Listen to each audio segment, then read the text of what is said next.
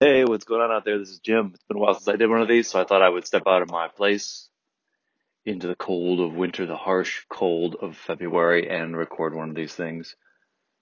Actually, it's pretty temperate today. It's like 40 degrees out, which is crazy warm. People are outside jogging in t-shirts. This is how I know I'm back in Michigan. This is this is this is a cause for going out and jogging in a t-shirt and shorts. It's when it's 40 degrees out after it's been like 20 degrees It's been zero degrees every day for like a month or two. Anyway, I thought I would. What am I going to talk about today? Uh, so I'm back in. I'm at Northfield Hills, which is like a condo association, which is maybe half a mile from where I grew up. Uh, it's right across the road from where I went to high school, actually. I knew a lot of people who lived in here in high school and uh, in college. I was a, a landscaping person. I, I had a job as a weed whacker that actually sounds more glamorous when with a weed whacker. I don't know. It's if you know what it is, it doesn't sound that interesting, but it sounds like it could be something cool. Uh, I, I was worked for a landscaping company being a weed whacker, uh, and this is one of the places that we did uh, this this condo place. So I'm actually sitting in the parking lot by the clubhouse, staring at the same trees, which I don't remember how many hours I spent staring at these goddamn trees. Like sitting right where I am now, just waiting for work to start, waiting for break to be over, waiting for something to happen. Uh, when I was working as a landscaper, it's uh, Saturday. No one's here right now. It's actually very sunny out. There's actually a a lake, like just on the other side of the clubhouse. There's a lake, which is uh, actually part of uh, the River Rouge. I didn't realize it, but the River Rouge is big in Detroit. It, it empties into the Detroit River somewhere down south, like Wyandotte, Riverview, somewhere. Uh, I, I have no idea where, but it, it, it winds around Detroit, the Detroit area, quite extensively. And it, it starts up here, actually. Like this lake is actually a massive part of the of the River Rouge. I, I had no idea it was like part of that. Anyway, what am I going to talk about today? Okay, so I, I I got engaged to be married a couple of years ago now. I think I might actually talk a little bit about that. Um, San Francisco, talk a little bit about that. Probably some politics will slip in. Uh, I don't know. I don't know.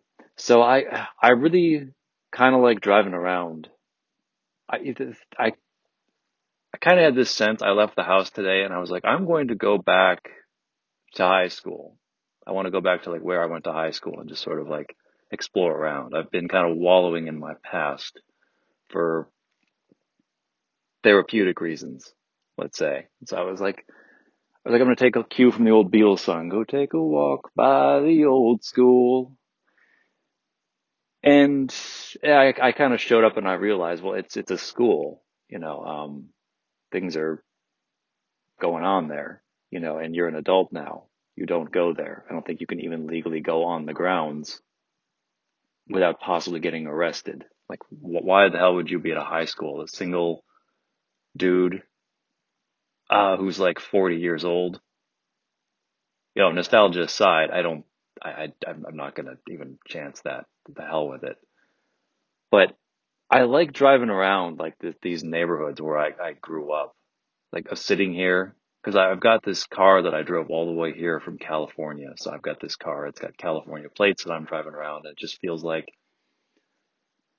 You know, if you were to go, like, you know, a guy goes to a party where like one of his ex, his exes is like hanging out, you know, she's like sitting somewhere he like walks in the door with some trophy girlfriend on his arm, like, look, like I finally did you one better. It's kind of like that. It's kind of the egomaniacal, like, yeah, fuck all of you. I got out of here. You know, I, I left. I made it. You know, I, I broke out of the shackles of this fucking suburban shithole that I grew up in. It isn't that bad, but if I, I always had a bad attitude when I was growing up. And if it sounds pretentious, if it sounds like uh, kind of cocky, uh, it is, totally is. But I feel like I've I've I have some right to be a little bit cocky about like, yeah, you know, I feel good about myself because I got the fuck out of here. Cause I have definitely taken shit from friends and family of mine because I'm like the guy who picked up and left where he lived to move out to California. You know, I'm from Detroit, uh, the Detroit area, strictly speaking. I, you know, I'm from the suburbs. I'm not, not from Detroit proper, not trying to play that card. Um, but yeah, pe- people kind of look down on me like, oh, so you're one of those. You're like, you moved to California because you're better than us. Like, no, that's really not why I fucking moved away from it. I don't think I'm better than any of you. I just, I don't belong here. Culturally, I don't belong here. Like, yeah, yeah, whatever. You think you're better than us, you know?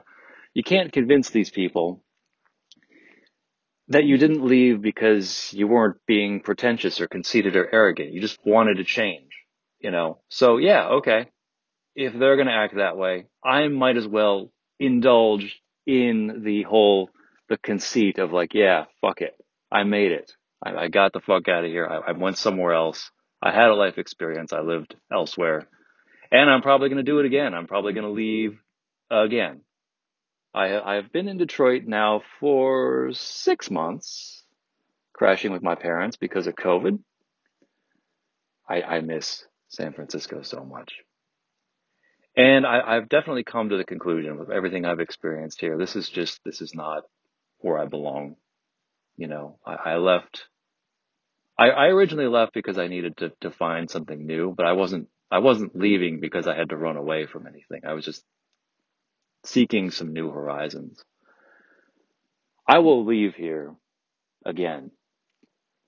And this time I know it's because this is just, this is not, this is not my place. This is not my culture. I I honestly haven't done much interacting. I've been, if I've been experiencing other people in a quasi social fashion, it's mostly been on those goddamn dating apps, which is a little bit of a slanted perception, but even still, you can kind of get a sense of, okay, who lives here? What kind of people are they? You know, it's radically different here than it is in, in, at least in San Francisco or the Bay Area, uh, in more generally. Uh, those are the only two things I have to compare. But yeah, the people you find on the dating apps in the Bay Area are completely different from the ones you find here. And it kind of gives you a sense of like, okay, I see who lives here and I see why they live here. Um, if you're into winter sports, like if you're into skiing, uh, if you're into boating, if you're into like living on a lake and going out and, uh, you know, uh, kayaking, there are certain lifestyle choices you can make. You know, country music is way more popular here. Uh, seems like every other profile that I, I come across, person says like faith is important to me and I love Jesus and it should be important to you too. Uh, no, no, not, not, not doing that. Um, so I, I kind of have gotten some sense of, of who, who it is that lives around here. You know, what kind of people live here. And, you know, I don't think this is, this isn't it. You know, it's, it, it kind of would be convenient. It pisses me off. Uh, because if I could just buy a house here, like a little place or something and just, just kind of be happy living in my own little corner, you know, working for some company, you know, remotely, maybe in California, maybe elsewhere and, and just be happy and just, you know, be close to family and, you know, just be content. That would be really, really convenient. And it kind of irks me that, you know, it, it, it just wouldn't be enough. I really wish that it were. It would really be more convenient, be less travel involved, you know. What am I going to do for Christmas? I could consider going to Hawaii instead of saying, well, I have to go home. I have to travel back to Detroit to see family because that's, you know, what I really ought to do, you know, with my parents and you know, how much time they have left and whatever. Uh, but I, I know that I can't. I know that if I were to stay here, I would not be happy in the long run. So that's, that's just the sad truth of it. Um, and I've traveled around this country enough. I, I may not go back to the Bay Area. I may not even go back to California. I'm not really sure yet. But there are any number of places I could go to where I would I would be happy living there because they're they're different. Know, they have a different vibe. This is a wonderful place to raise a family. I forgot this. Uh, there is a not a not not a main road, but it's it's a road that connects a couple of main roads. It winds around. It's kind of like a shortcut to a highway. Uh, it's just called Corporate Drive. If you want to know like the kind of city that I'm currently sitting in, uh, this is this is Troy, Michigan, which is where I grew up. Uh, if you want to know what it's like, that that should explain it to you. Um, corporate Drive. Uh, I, I I honestly there there ain't much here. There are buildings people live in. There are buildings that people work in. There are buildings that people buy shit in, and then there are roads connecting all of that stuff, and that's really about it. There there's some green stuff, you know, around, but they, there there ain't there ain't a whole lot. It's a great place to live if you're if you know you, you got an office job, you're humping a desk daily, you're raising a family, you know, you want to pick a good school system. You could do a whole lot worse than this. This is pretty good. I'm actually pretty grateful that I grew up here. I think it probably helped launch my uh, future, you know, at least academically speaking. Who knows where I would have ended up if I didn't go to such a good high school. My parents hadn't selected to live here, but um, I'm dealing with a different set of criteria. I don't have kids or a family, not looking to settle down, and I hate the suburbs. So, uh, I ain't staying here. And to be fair, I've actually looked around. You know, I I watched that old movie, um, Grosse Pointe Blank, which it's set in, you know, south, uh, southeast, uh, Detroit suburbs. You know, there's, there's footage at the beginning and end of the movie of them like cruising along, um, what is it? Is it Jefferson Avenue that runs along the Detroit River? Anyway, that's gorgeous territory over there. You know, over by the Detroit Yacht Club, kind of where Belle Isle is. And I was like, well, you know, maybe I could be happy, like go see what, what kind of real estate's over there. Maybe I could live down in that area, you know? There's a lot of people moving into, um, what is the neighborhood by the train station? It's, it's not, not Mexican town. I mean, that's down there too. A uh, Corktown. There are a whole bunch of like hipster people, kids, millennials. I don't know what the hell they are, but they're trying. They're, they're hoping Detroit will make a comeback, and so they're they're buying places and they're they're trying to like start breweries and yeah, you know, they're they're trying to like create a community in little pockets of Detroit. You know, Corktown just being one example. Uh, so moving out of the suburbs and trying to make the you know the city of Detroit a, cool thing, you know, outside of just Greektown. Uh, I've looked at, you know, okay, what are the possibilities? I mean, could I actually, could I actually live down there? Uh, I honestly don't think so. I mean, Detroit is varied enough that I could, I could certainly, I could certainly find a place that's radically different from where I'm currently sitting, but not different enough. I don't think. It's just the unfortunate truth. It ain't for me, is all I think all I'm saying. I kind of wonder about the dating apps. So I'm on I, which one? It's a uh, Bumble. It's the one where the ladies make their first move. I think that's their tagline. And I'm dead honest on there. Like I say, you know, I'm in Detroit for COVID. I don't know where I end up next. I'm not here permanently. Uh, I just moved here from California, been here a few months you know, not looking for anything long term. I'm not on the nuptial fast track. You know, I'm not a hookup guy, but I'm not looking to like settle down and have a bunch of kids like tomorrow either. You know, um, still figuring stuff out. Uh, not religious. Uh, you know, mobile. And the thing is, I don't pay for it, so I don't actually know who swipes right on me. I can't I can't check their profiles. But if you happen to swipe left on somebody who has already swiped right on you, the app will tell you. It'll send you a little notification saying like, "Oh, you just missed somebody who was interested in you."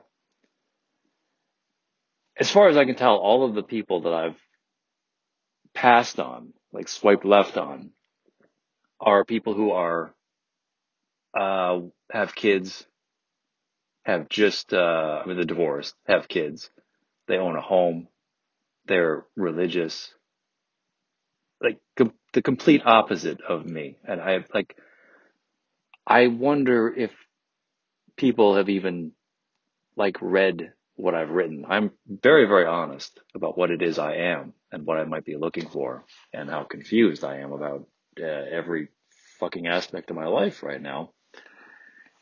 And it just seems like, oh yeah, it's fine. You know, you'll do.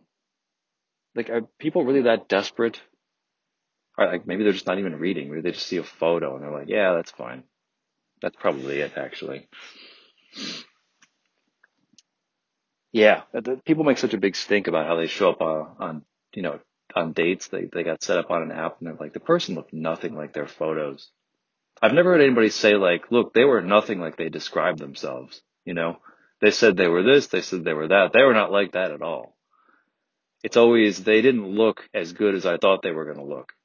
We're such a superficial fucking culture, which is it doesn't it, it's not a bad thing. It doesn't bother me. We're just in such denial about it. Like oh you know i'm just i'm looking for a nice person you know? No you're not. Nobody is. Don't fucking don't fucking say that. And then go whining about how people don't look like their photos you know? You never don't care about the person's personality. You want them to be good looking and have a good personality. But personality counts for shit in the absence of good looks. I don't know why we can't just come out and say that I'm the one has to be like, it's inner beauty. We got to have a bunch of pictures of fat people on the cover of Cosmopolitan to make some kind of fucking point, which has no basis in reality. I don't fucking get it. Anyway, I'm not saying fat people are ugly. It takes all kinds, and people have different tastes. You know, there are people who are into that sort of thing. Uh, I think it just kind of bothers me that we're, we're limited. Like, what we consider beautiful is like I don't even know where I'm going with this. Fuck the point. Um, anyway, people on dating apps are fucking stupid, is I think, uh, is I think the point, and I'm definitely including myself in that uh, hollowed hierarchy because I am on them at the moment, and I don't know why. There is really no point uh, to it. On that note, I think that's probably a pretty safe place to transition into. Um, yeah, so I got engaged a couple of years ago. And I'll I'll be careful about what it is I say because I'm I'm pretty sure that like whatever the dozen or so people that listen to this on a regular basis, uh, the ex fiance might be one of them, and even even so, if somebody could figure out who I am uh, very easily, and they could probably figure out who this person is, you know, in our online hyper connected world, everybody's got social media, you know, you could figure out who this was, and I think I, I owe it to her, you know, some some discretion uh, not to betray her confidence. You know, um, we're all entitled to our privacy. But we had been uh, dating on and off for a couple of years, and honestly, she went abroad to do some to do some work, and uh, I found that I really missed her when she was gone. You know, and I kind of thought to myself, you know, things were not perfect.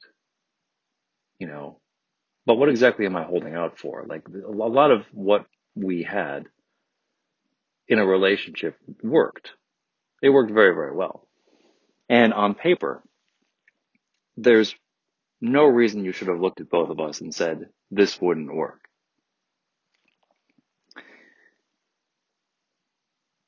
I, I, honestly, even now, looking back, I'm like, I, I don't understand exactly, um, you know, why it didn't work. Why didn't it work? You know, it's a hard question to answer. I think what I would say, my lesson that I took away from, and I'll share with any of you out there who might be thinking about one day popping the question is do not engage, do not get engaged, do not plan to marry anyone that you have not lived with for an extended period of time. Now, I, I definitely shared residence with this person. I mean, her and I had, for example, uh, lived, you know, in the same apartment for maybe a week uh, at most. Um, and I kind of thought that was enough. You know, I was like, it's, it's fine. You know, um, I don't know everything. And I, I definitely looked at our relationship and I thought things are not perfect. But I was kind of like, what exactly am I holding out for? You know, I'm not, I really shouldn't hold out for perfection. I don't want to be the guy who makes that mistake. I mean, what the hell am I? So, so I, I decided, okay, she got back from abroad. We got back together. I was kind of like, you know, there's something here. There are some feelings. And really, why not? I was like, I, I think it'll be work. You know, there's going to be work. I'm, I'm willing to like, I'm willing to do that work, you know. So it was a bit of a calculated risk, like it always is, I feel like. Um, yeah, so we, we got engaged and, uh, yeah, six months after I popped the question and she said yes, uh, she Uh, had, had, yeah, was in the process of moving out. She had came and picked up the last of her things, and uh, that was the end of it.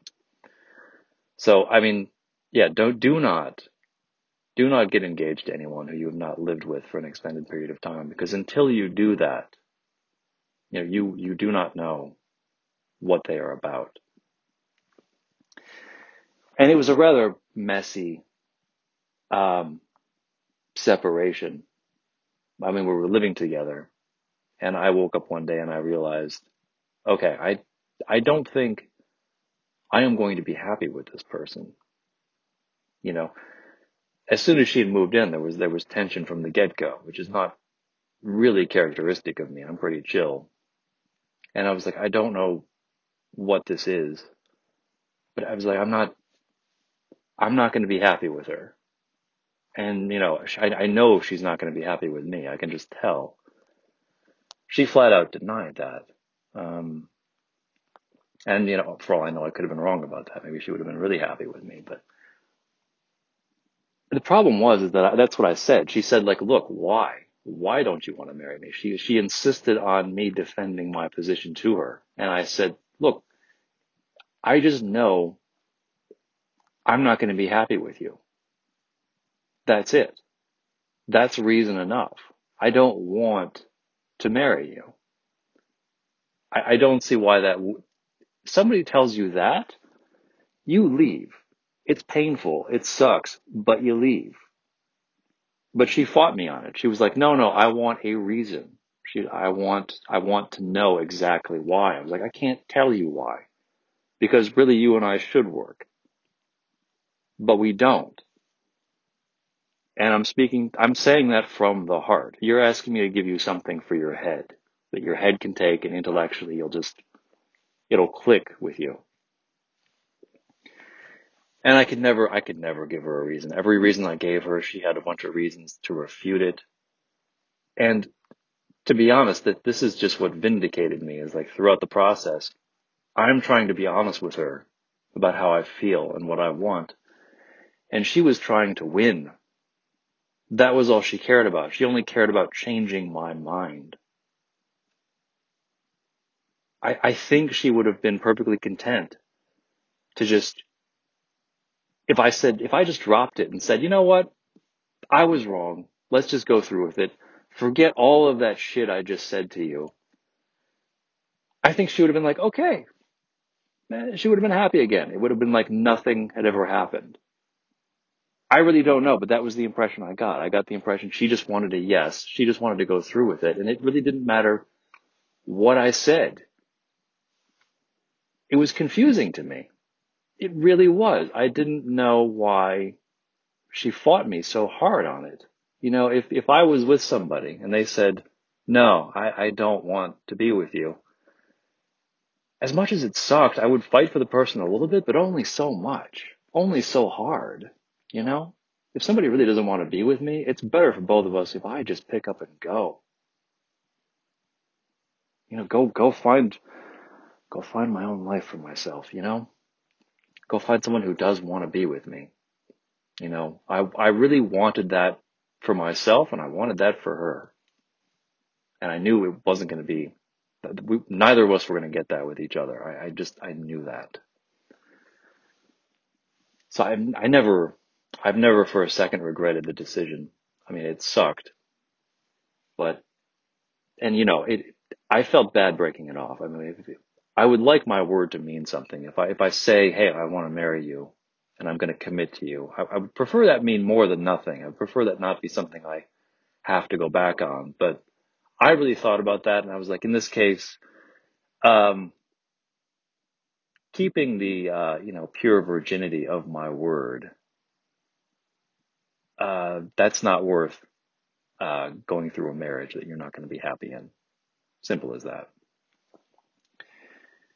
Anyway, so that's hard lesson learned.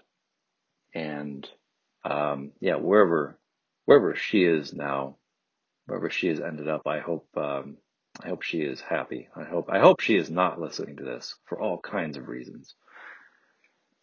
Um, yeah, yeah. And she kept asking for reasons and I, I really couldn't give her too many solid ones, but there, there were some, some very, very solid reasons. You know, in the end, I think what clinched it is I, I took a cue from that old television show, Sex in the City. Uh, I've actually seen, I've probably seen all of that. I don't know if I've sat down and watched it with my full attention, but I think I've like borne witness. I've been in the room. Well, I think the entirety of that series has, has played. And there's one episode where like, I think Carrie and her floozies are like, they're, they're in a bar somewhere and there's a bunch of Navy guys there. Um, and so they're kind of like, ooh, Navy, like Navy guys in uniform. We're to go try and pick up some of these hunks. And, uh, Carrie's like kind of flirting with one of them and one of them's talking to her. He like, his first or second line to her is, you remind me of my mother. And she just smiles and says, bye bye.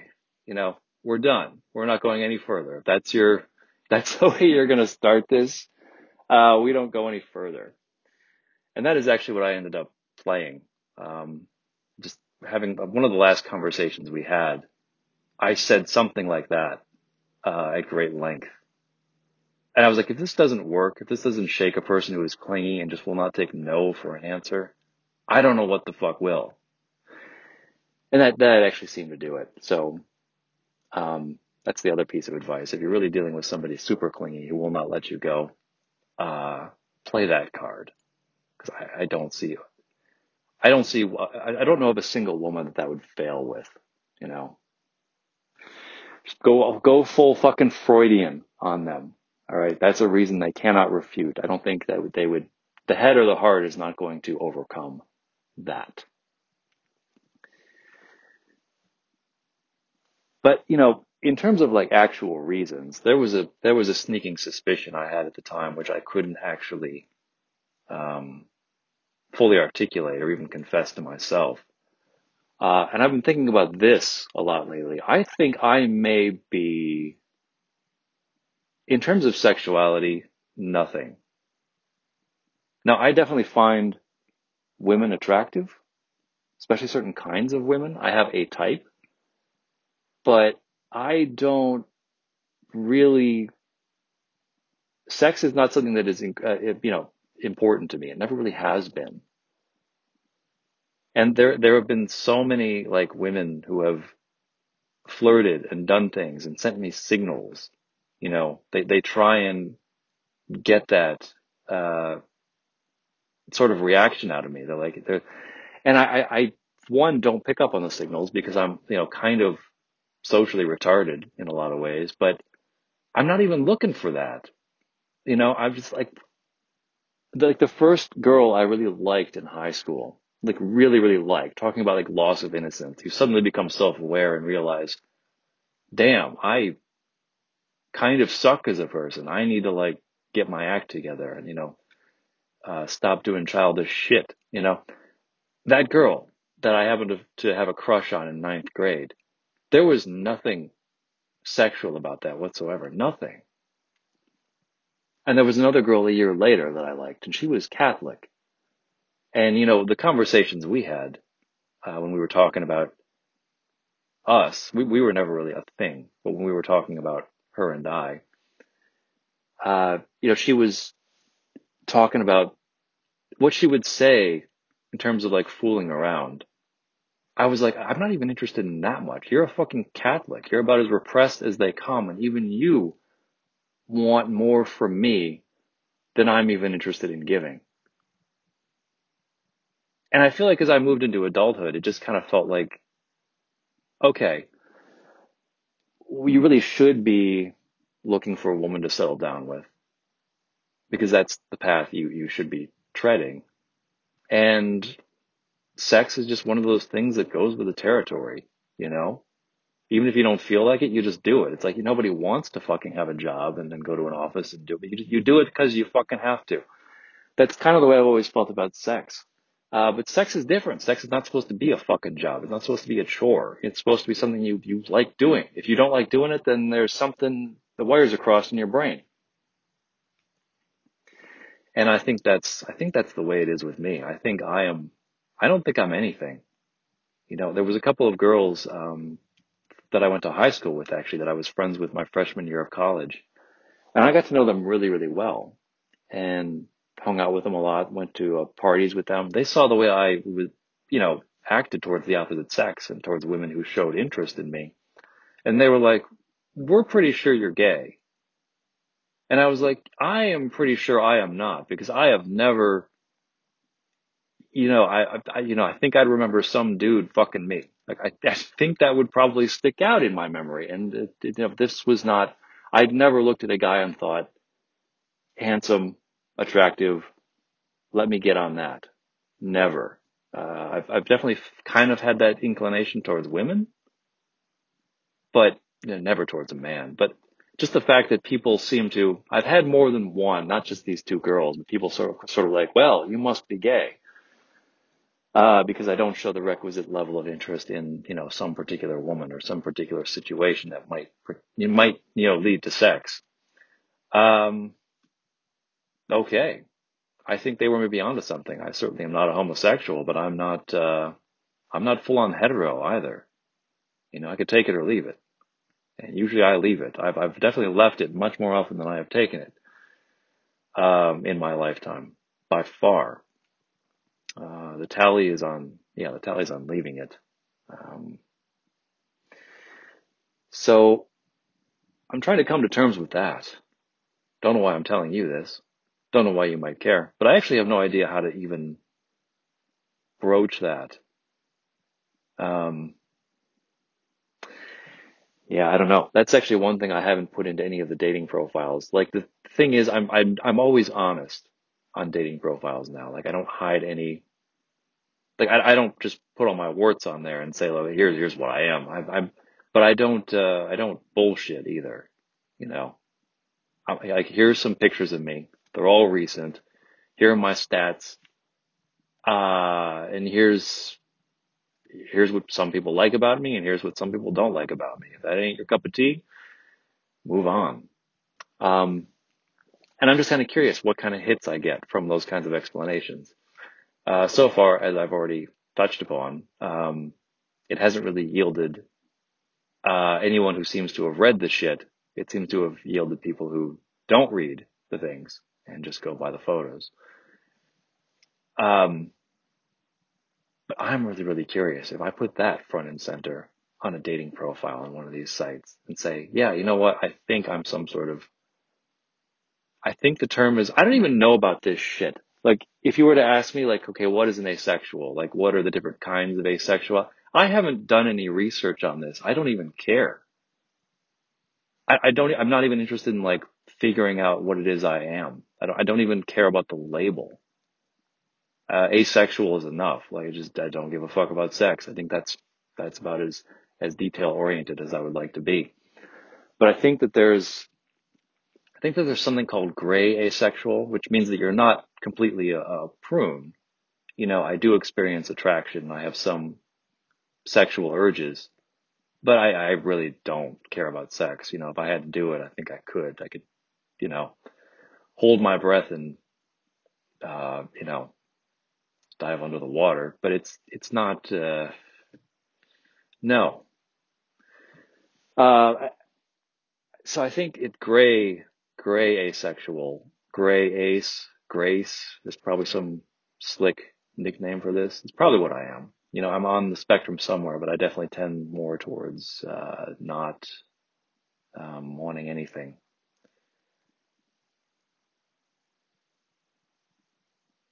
Yeah, I, I, I don't actually know. I, I'm kind of interested in going onto one of these sites and putting that out there and seeing what kind of hits I get. Who who expresses interest? There's got to be some women out there who would like that, and I think that might be the next thing I explore.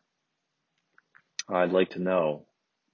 Um, I'd, I'd even just to meet some people. I don't even give a fuck if we date or not, but just like if there's other people out there who are asexual and they've been dealing with this for longer than I have, I'd like to go on some dates with some of these people. I'd be like, what what is life like for you? Like, what do you do? Because I feel like the drive to meet a woman and be with her, just romantically, if not sexually, has been a driving force in my life for so long. It kind of, if that's suddenly not there, it leaves a pretty big void that I don't quite know how to fill. I'll figure out how to fill it, but you know, I, I want to hear, I want to hear some other people's experiences, you know, and maybe I'll happen to click romantically with one of them. I don't know. Don't know what I'm going to fucking do, but that's, that's, that's a thing that's, uh, that's going on with me.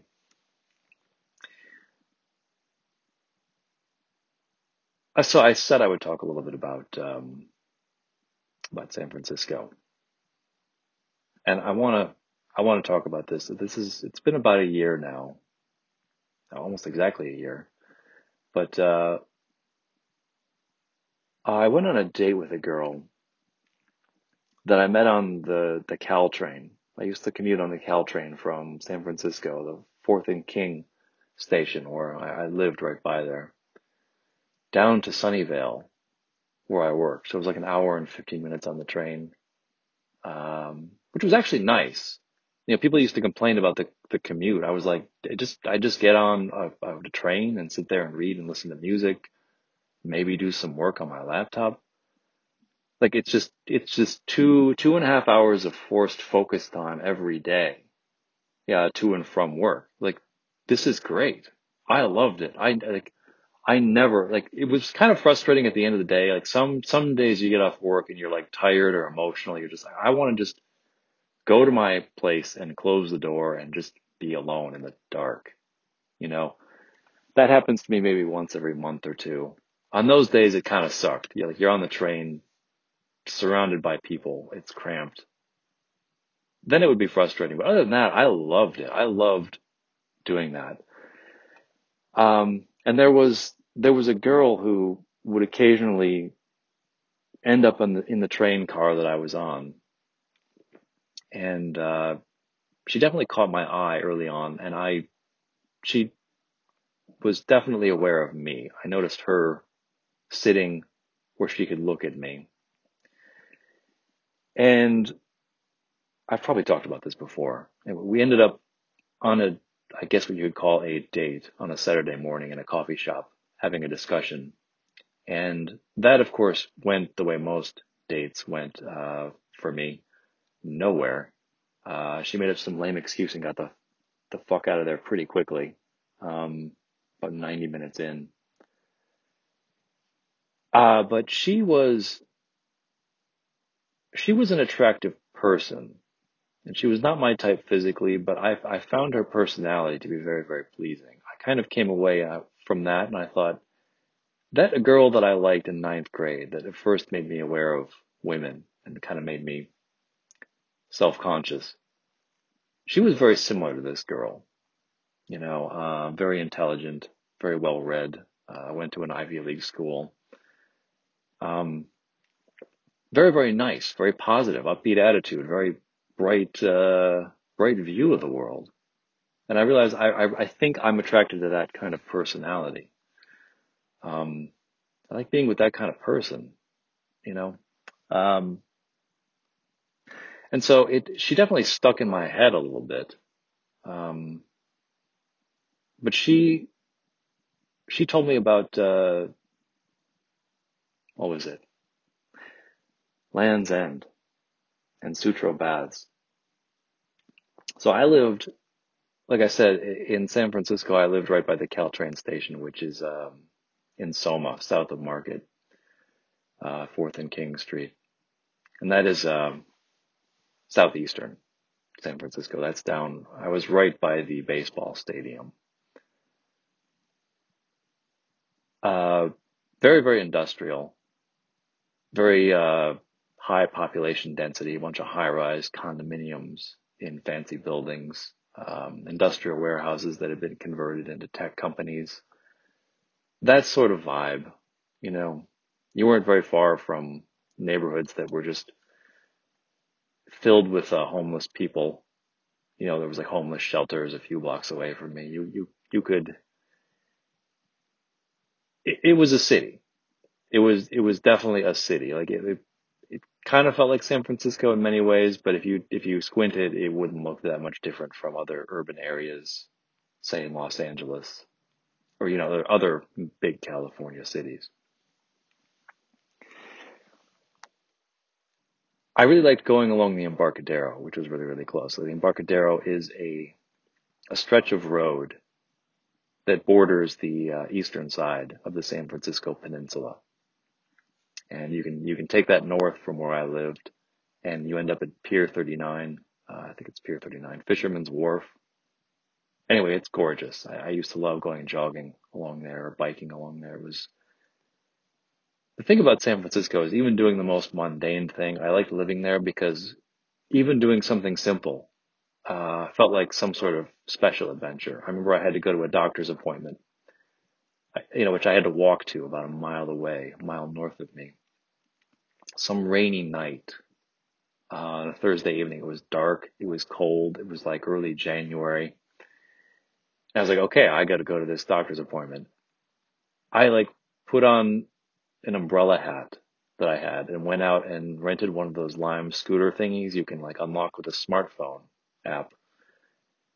And I just cruised up the Embarcadero, you know, like the Bay Bridge with all of its uh, lights. It's covered in LED lights that are always doing some kind of dance, which is randomized, so it's never the same thing twice.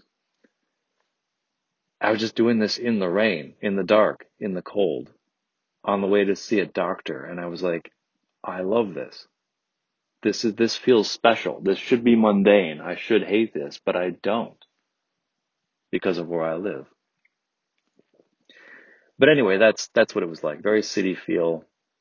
You know, there's, the entire waterfront is covered with, with piers and wharfs and, uh, you know, there's, there's this street that runs along it and a very wide sidewalk. I kind of assumed that the western side of San Francisco, the uh, side facing the Pacific Ocean, I just assumed that was all the same. I really didn't give it any thought, and it was far enough away that I never really bothered going over there. Um, when I first moved to San Francisco, there was a couple times I tried taking my car and driving to new areas. And the thing is about parking, I'm not particular. You know, like I usually understand if you're going somewhere popular, uh, you might not be able to find parking. So what you might do is like park half a mile away and then walk to where you're ultimately trying to go. I learned in San Francisco that's not possible because everywhere is somewhere that people are trying to go. So if you can't park and walk anywhere, like I, I, I tried going somewhere two miles away and I was like, okay, make concentric circles around your car until you find somewhere you can park. There was nowhere. What I ultimately ended up doing is these concentric circles brought me back to my house. I just parked there and walked the two miles to where I was I wanted to visit. That was my experience every time. It was like it's not even worth trying to drive anywhere because there is there is nowhere to park ever. If you find parking, you're lucky. Um, you can't even really pay for it. You know, it's just it's just booked up. And I never really got acquainted with public transportation. I was like, well, I'm just going to walk everywhere. And so that kind of put a, put a limit on how far I was able to go. And so The west side of San Francisco was a good five miles from me, which is farther than I ever bothered to walk, and I never used my bike. So I, I never bothered going over there. But I was on a date with this girl and she was telling me about this area of San Francisco. And I ended up like getting on one of the Muni lines, one of the railways, whatever they call them, and um, went over to Golden Gate Park. And I walked through the park uh, all the way to the Pacific Ocean. When I got there, there was this massive beach, and it was absolutely gorgeous. It was like I had stepped into a different world. It was not the San Francisco I'd been living in for the past two years. It was something completely different. And that, that's actually where I, I would suggest you go. If you're in San Francisco and you're visiting as a tourist, you're there on business, something like that, you're probably going to be in or around Union Square. Union Square is like San Francisco's equivalent of Rock, 30 Rockefeller Center. You know, it, it's where they do the annual tree lighting around Thanksgiving. They set up a skating rink. You can go rent skates and, and cruise around. It's just, and it's surrounded by places to shop. You know, it's, um, it's very much the center of the commercial district. If you're going to go do Christmas shopping, that's where you do it. So it's, it's very much tied in with the holidays. Um, just the way any like like Times Square is, you know, with New Year's Eve. Uh, so it's it's it's gorgeous. But if you're in if you're in uh, Union Square in San Francisco, uh, chances are good you're you're looking at a five story Macy's right across the street. There there's a very large Macy's there. In order to get to the Macy's, you have to cross a road, and the road is Geary Street. Now, Geary Street may be the longest street in San Francisco, the longest running street. Um, doesn't quite go all the way to the ferry building to the east, but it gets pretty close. Uh, it starts where Market meets Third, and it runs just on the south side of Union Square. And you can follow it all the way west to the Pacific. And this is actually what I what I did. Um, I lived uh, on Third Street, so I would take third up to Market and then pop on Geary and just hop all the way over to the Pacific Ocean. And this is what I would suggest you do. If you're visiting San Francisco, do this. You don't have to take Geary Street. There may be a better way of doing it, but I'm just telling you this so you have your bearings. If you want to look at a map and figure out what I'm talking about later, just remember Geary Street. I think it's named after the first ever um, alcalde of um, San Francisco, uh, after, you know, the Americans took control of it from the Mexicans in uh, 1846. I think that's who he was. Anyway, Geary Street. Take that all the way west until it ends in the Pacific. Uh, it dead ends in a place called Sutro Heights. And Sutro Heights is a nice little park. There's some ruins there that overlook the Pacific Ocean and overlook Ocean Beach. And there's also Land's End, uh, Lobos Point, uh, there is some gorgeous hiking, which is uh, north facing. You can see the Golden Gate Bridge and and the Marin Headlands from there. Uh, you can you can look out at the ocean, and you're right on the western side of uh, Golden Gate Park. You can see the windmills that uh, uh, punctuate the um, north and the northwest and south, northwest and northeast corners of Golden Gate Park.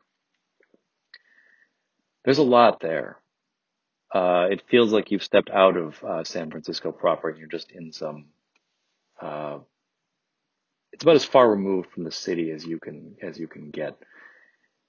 If you're going to be in San Francisco for a day or two and you wanna you wanna go experience something new, that's where I suggest you go.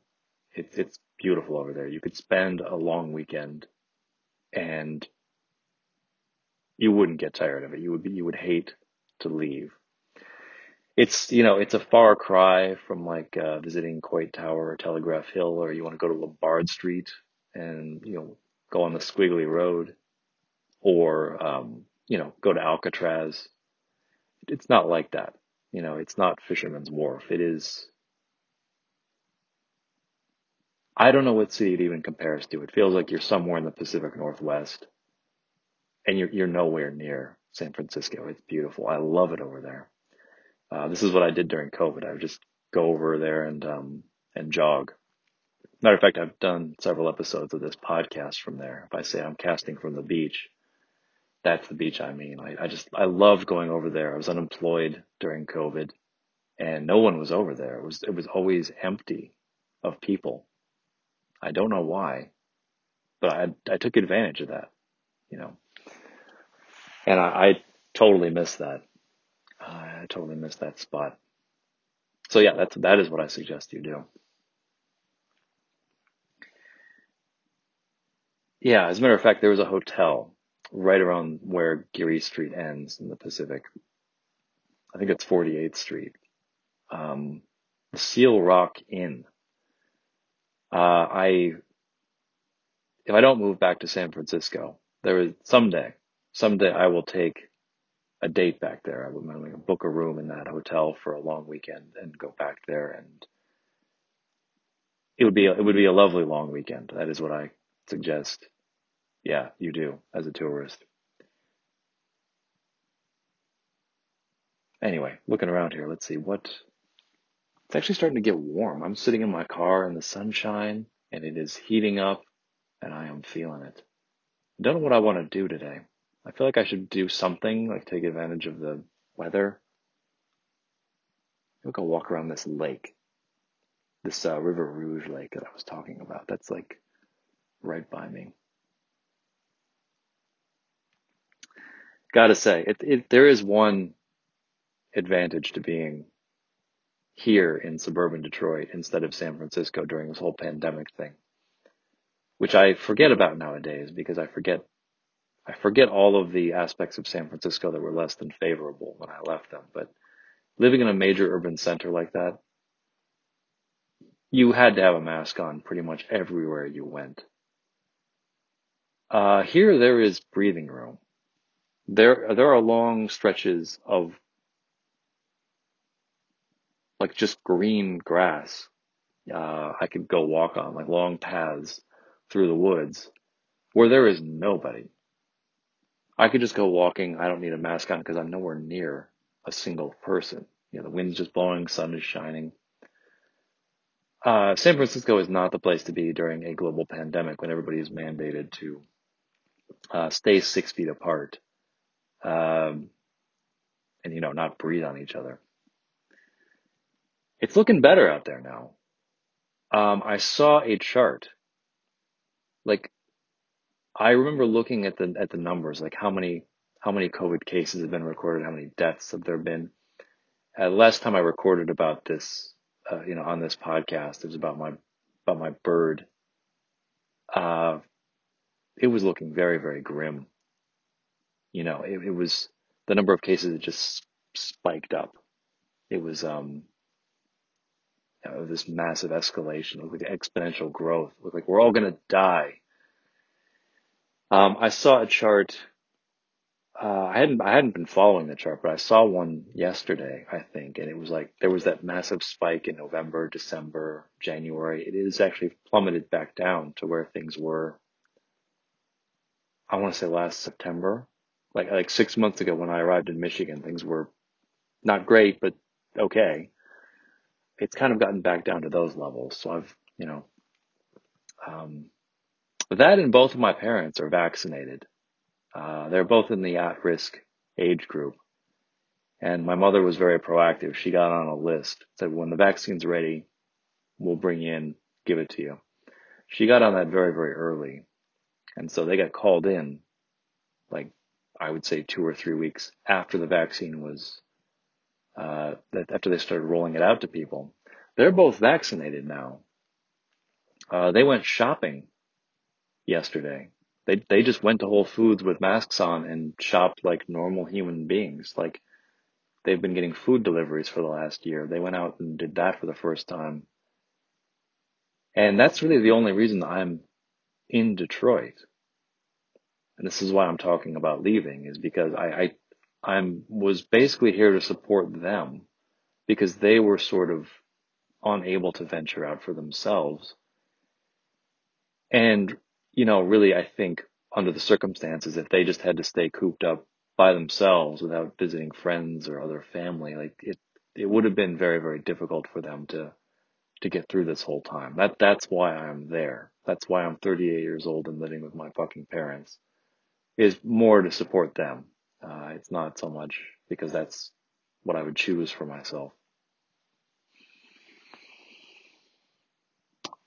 But that's less necessary now. As a matter of fact, I'm not vaccinated and they are, so they can go out. And as, as far as I know, even if you're vaccinated, you can still be a carrier for it. So the fact that they're going to start taking more risks and venturing out and getting more exposure to other people, that's good for them, but it's not so good for me living with them. Uh, I'm kind of a liability being there now, so I'm actually trying to think about where it is I go next. As much as I'd like to return to San Francisco, I'm less than certain that uh, California's economy is headed for good times under the circumstances, especially the Bay Area. I could certainly talk a lot about that, but um, yeah, like in essence, the decision I made to relocate to the Bay Area and try to find work there about five years ago was predicated on it wasn't a unique idea. The California's economy is extremely transient. The people that live in San Francisco, almost all of them are not from San Francisco. They're almost all tra- transplants who moved there from somewhere else. They're all people who work in the tech sector.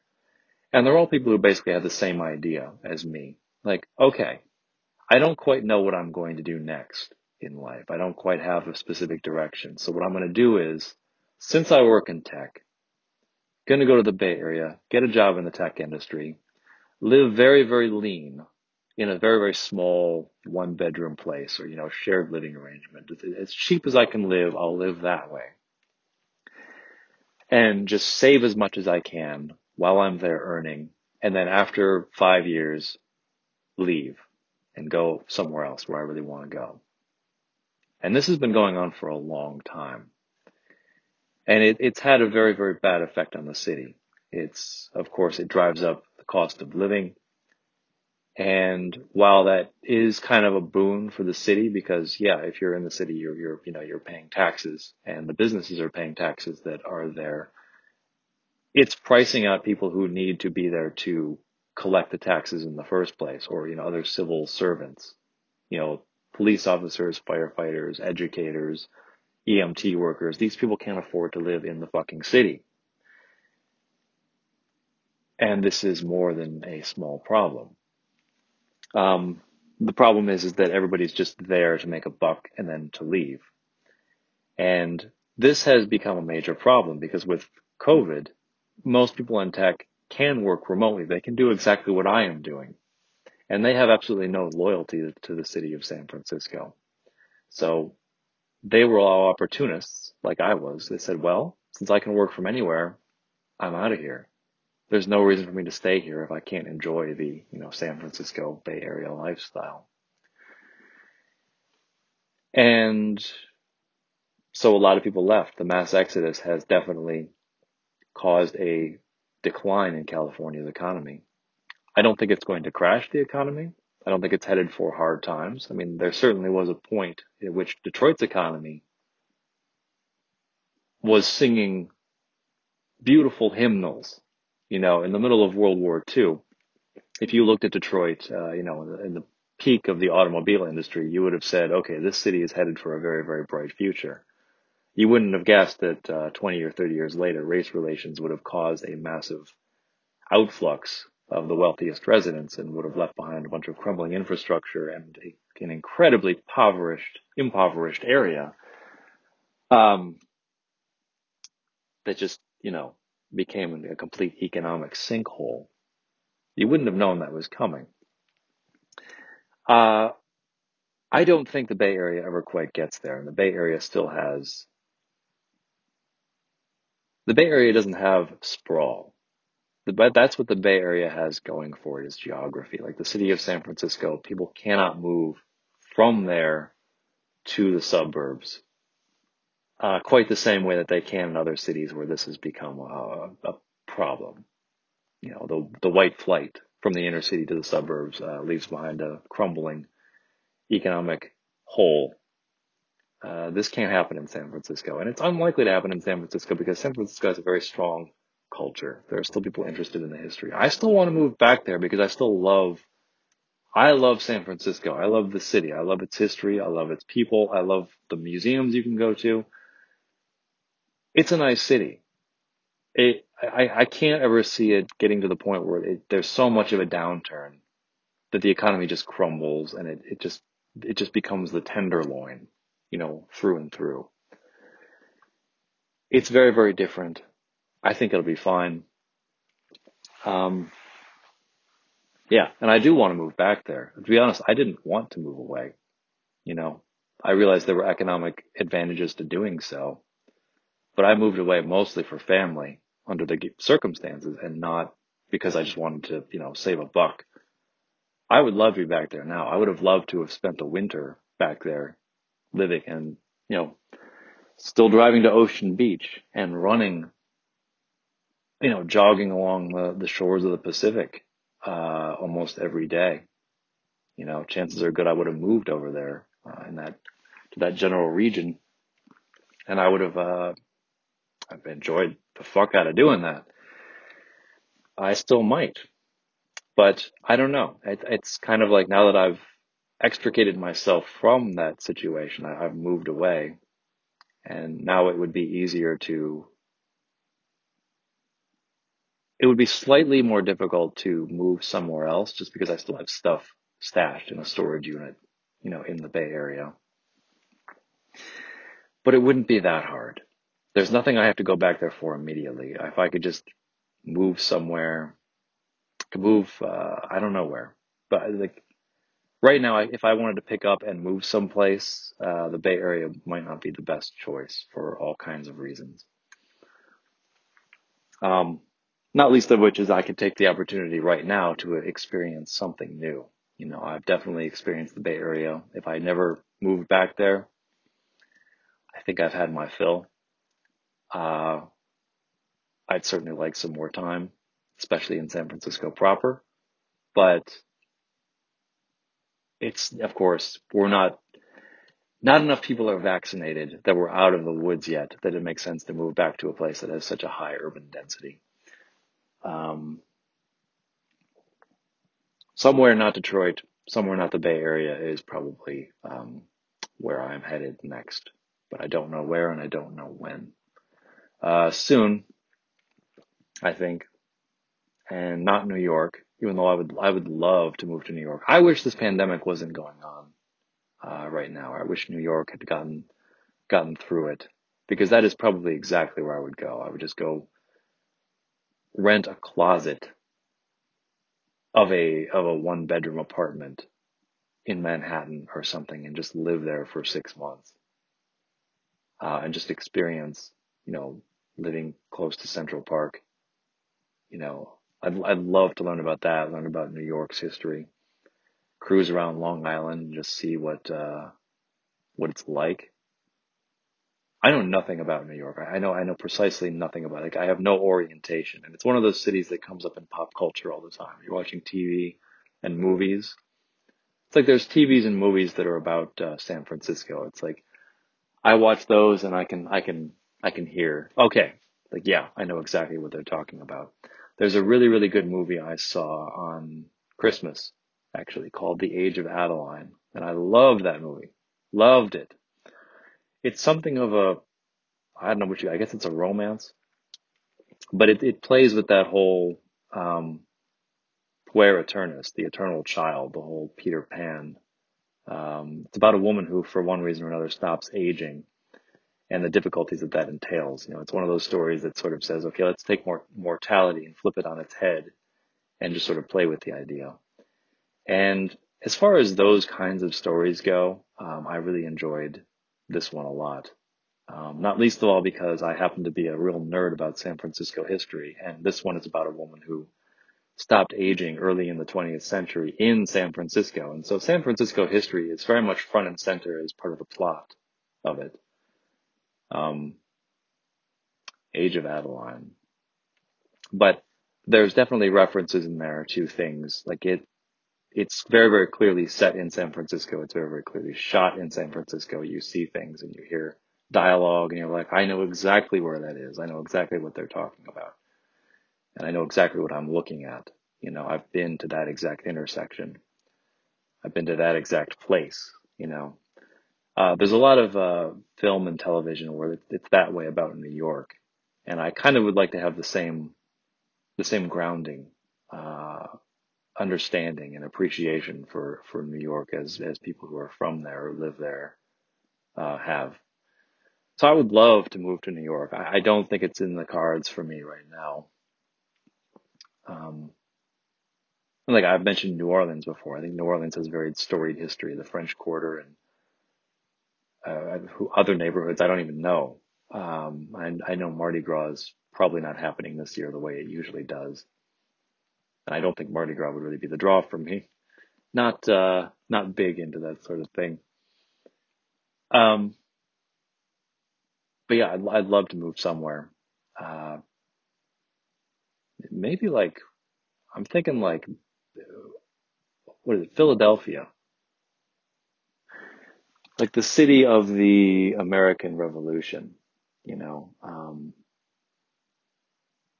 it really would be fascinating to to live somewhere and to actually be sitting right on top of, of you know, places in the Eastern Seaboard where, where history was made, you know, especially American history.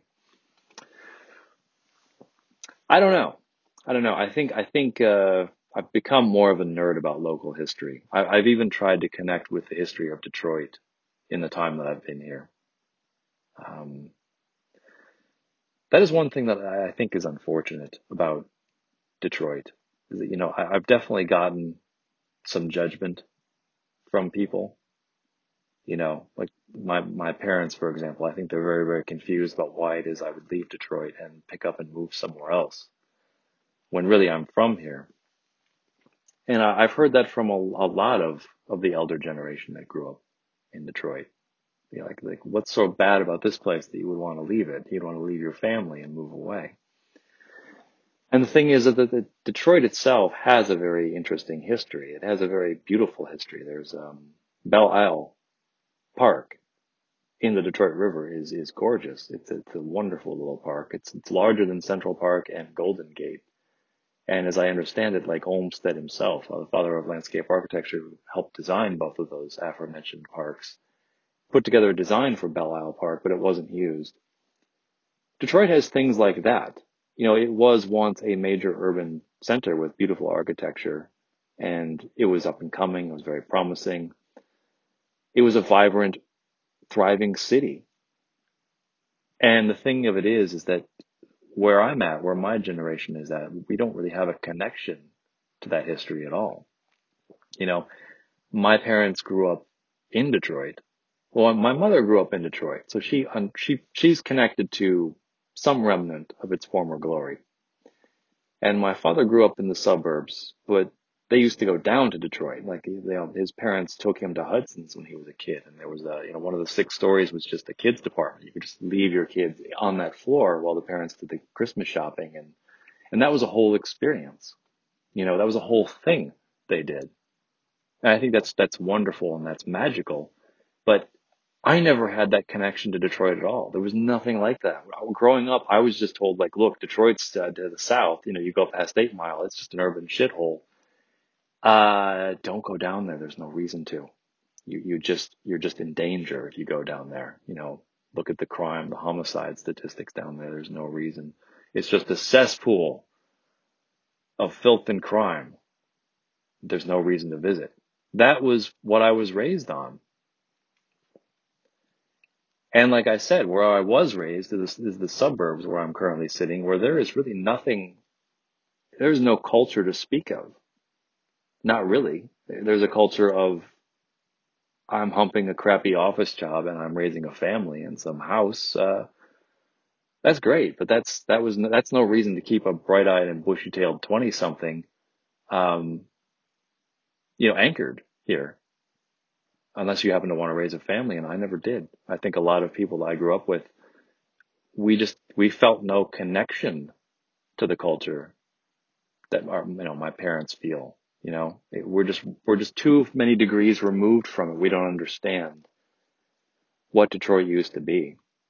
So there, there really was no reason not to leave and seek out community elsewhere, seek out connection and uh, something, whatever the je ne sais quoi that other cities have that Detroit is lacking. Um, that's a shame. I mean, most of the people that I know from high school, a lot of them have moved away. Some of them have stayed behind. They've settled. They've they've done what their parents did, and good for them. I'm happy for them. But so many of them have moved uh, to. A lot of them have ended up in Chicago. They've they've moved to other cities where things are just different and quite frankly better, where there actually is a connection to the to the culture of the central city. Uh, you know, the urban center that gave rise to the to the to the whole geographical area in the first place. Detroit just doesn't have that, and despite a bunch of hipsters trying to bring that back, it's not quite the same. And it, it really is it really is kind of depressing because, like I said, I would love to be connected to that history. I would love to feel an emotional connection to it. I would love to feel like there's something thriving here, like something bigger than me that if I stayed, I would be a part of. And, you know, uh, as a not so secondary side effect, I would, it would, you know, leave me closer to family, but I just don't think that's going to happen. Anyway, headphones are dying. That is the cue that it's probably been an hour and a half.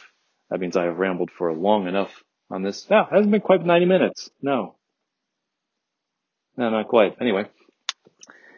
Uh, hey, this has been great. We should do this again. We should talk again sometime. Anyway, wherever you are, I hope you're doing well. I hope it's, uh, if you're somewhere wintry, I hope it's warming up. Um, hope you're feeling like venturing out, taking some risks. Hope, uh, coronavirus is staying under control. Hope you feel safe enough to go out and, and cough on each other wherever you are. Yeah. So anyway, until next time, take care of yourself and take care of the people closest to you that you love. That's all important and, uh, watch your health. Until next time, this is Jim signing off. Be well, America.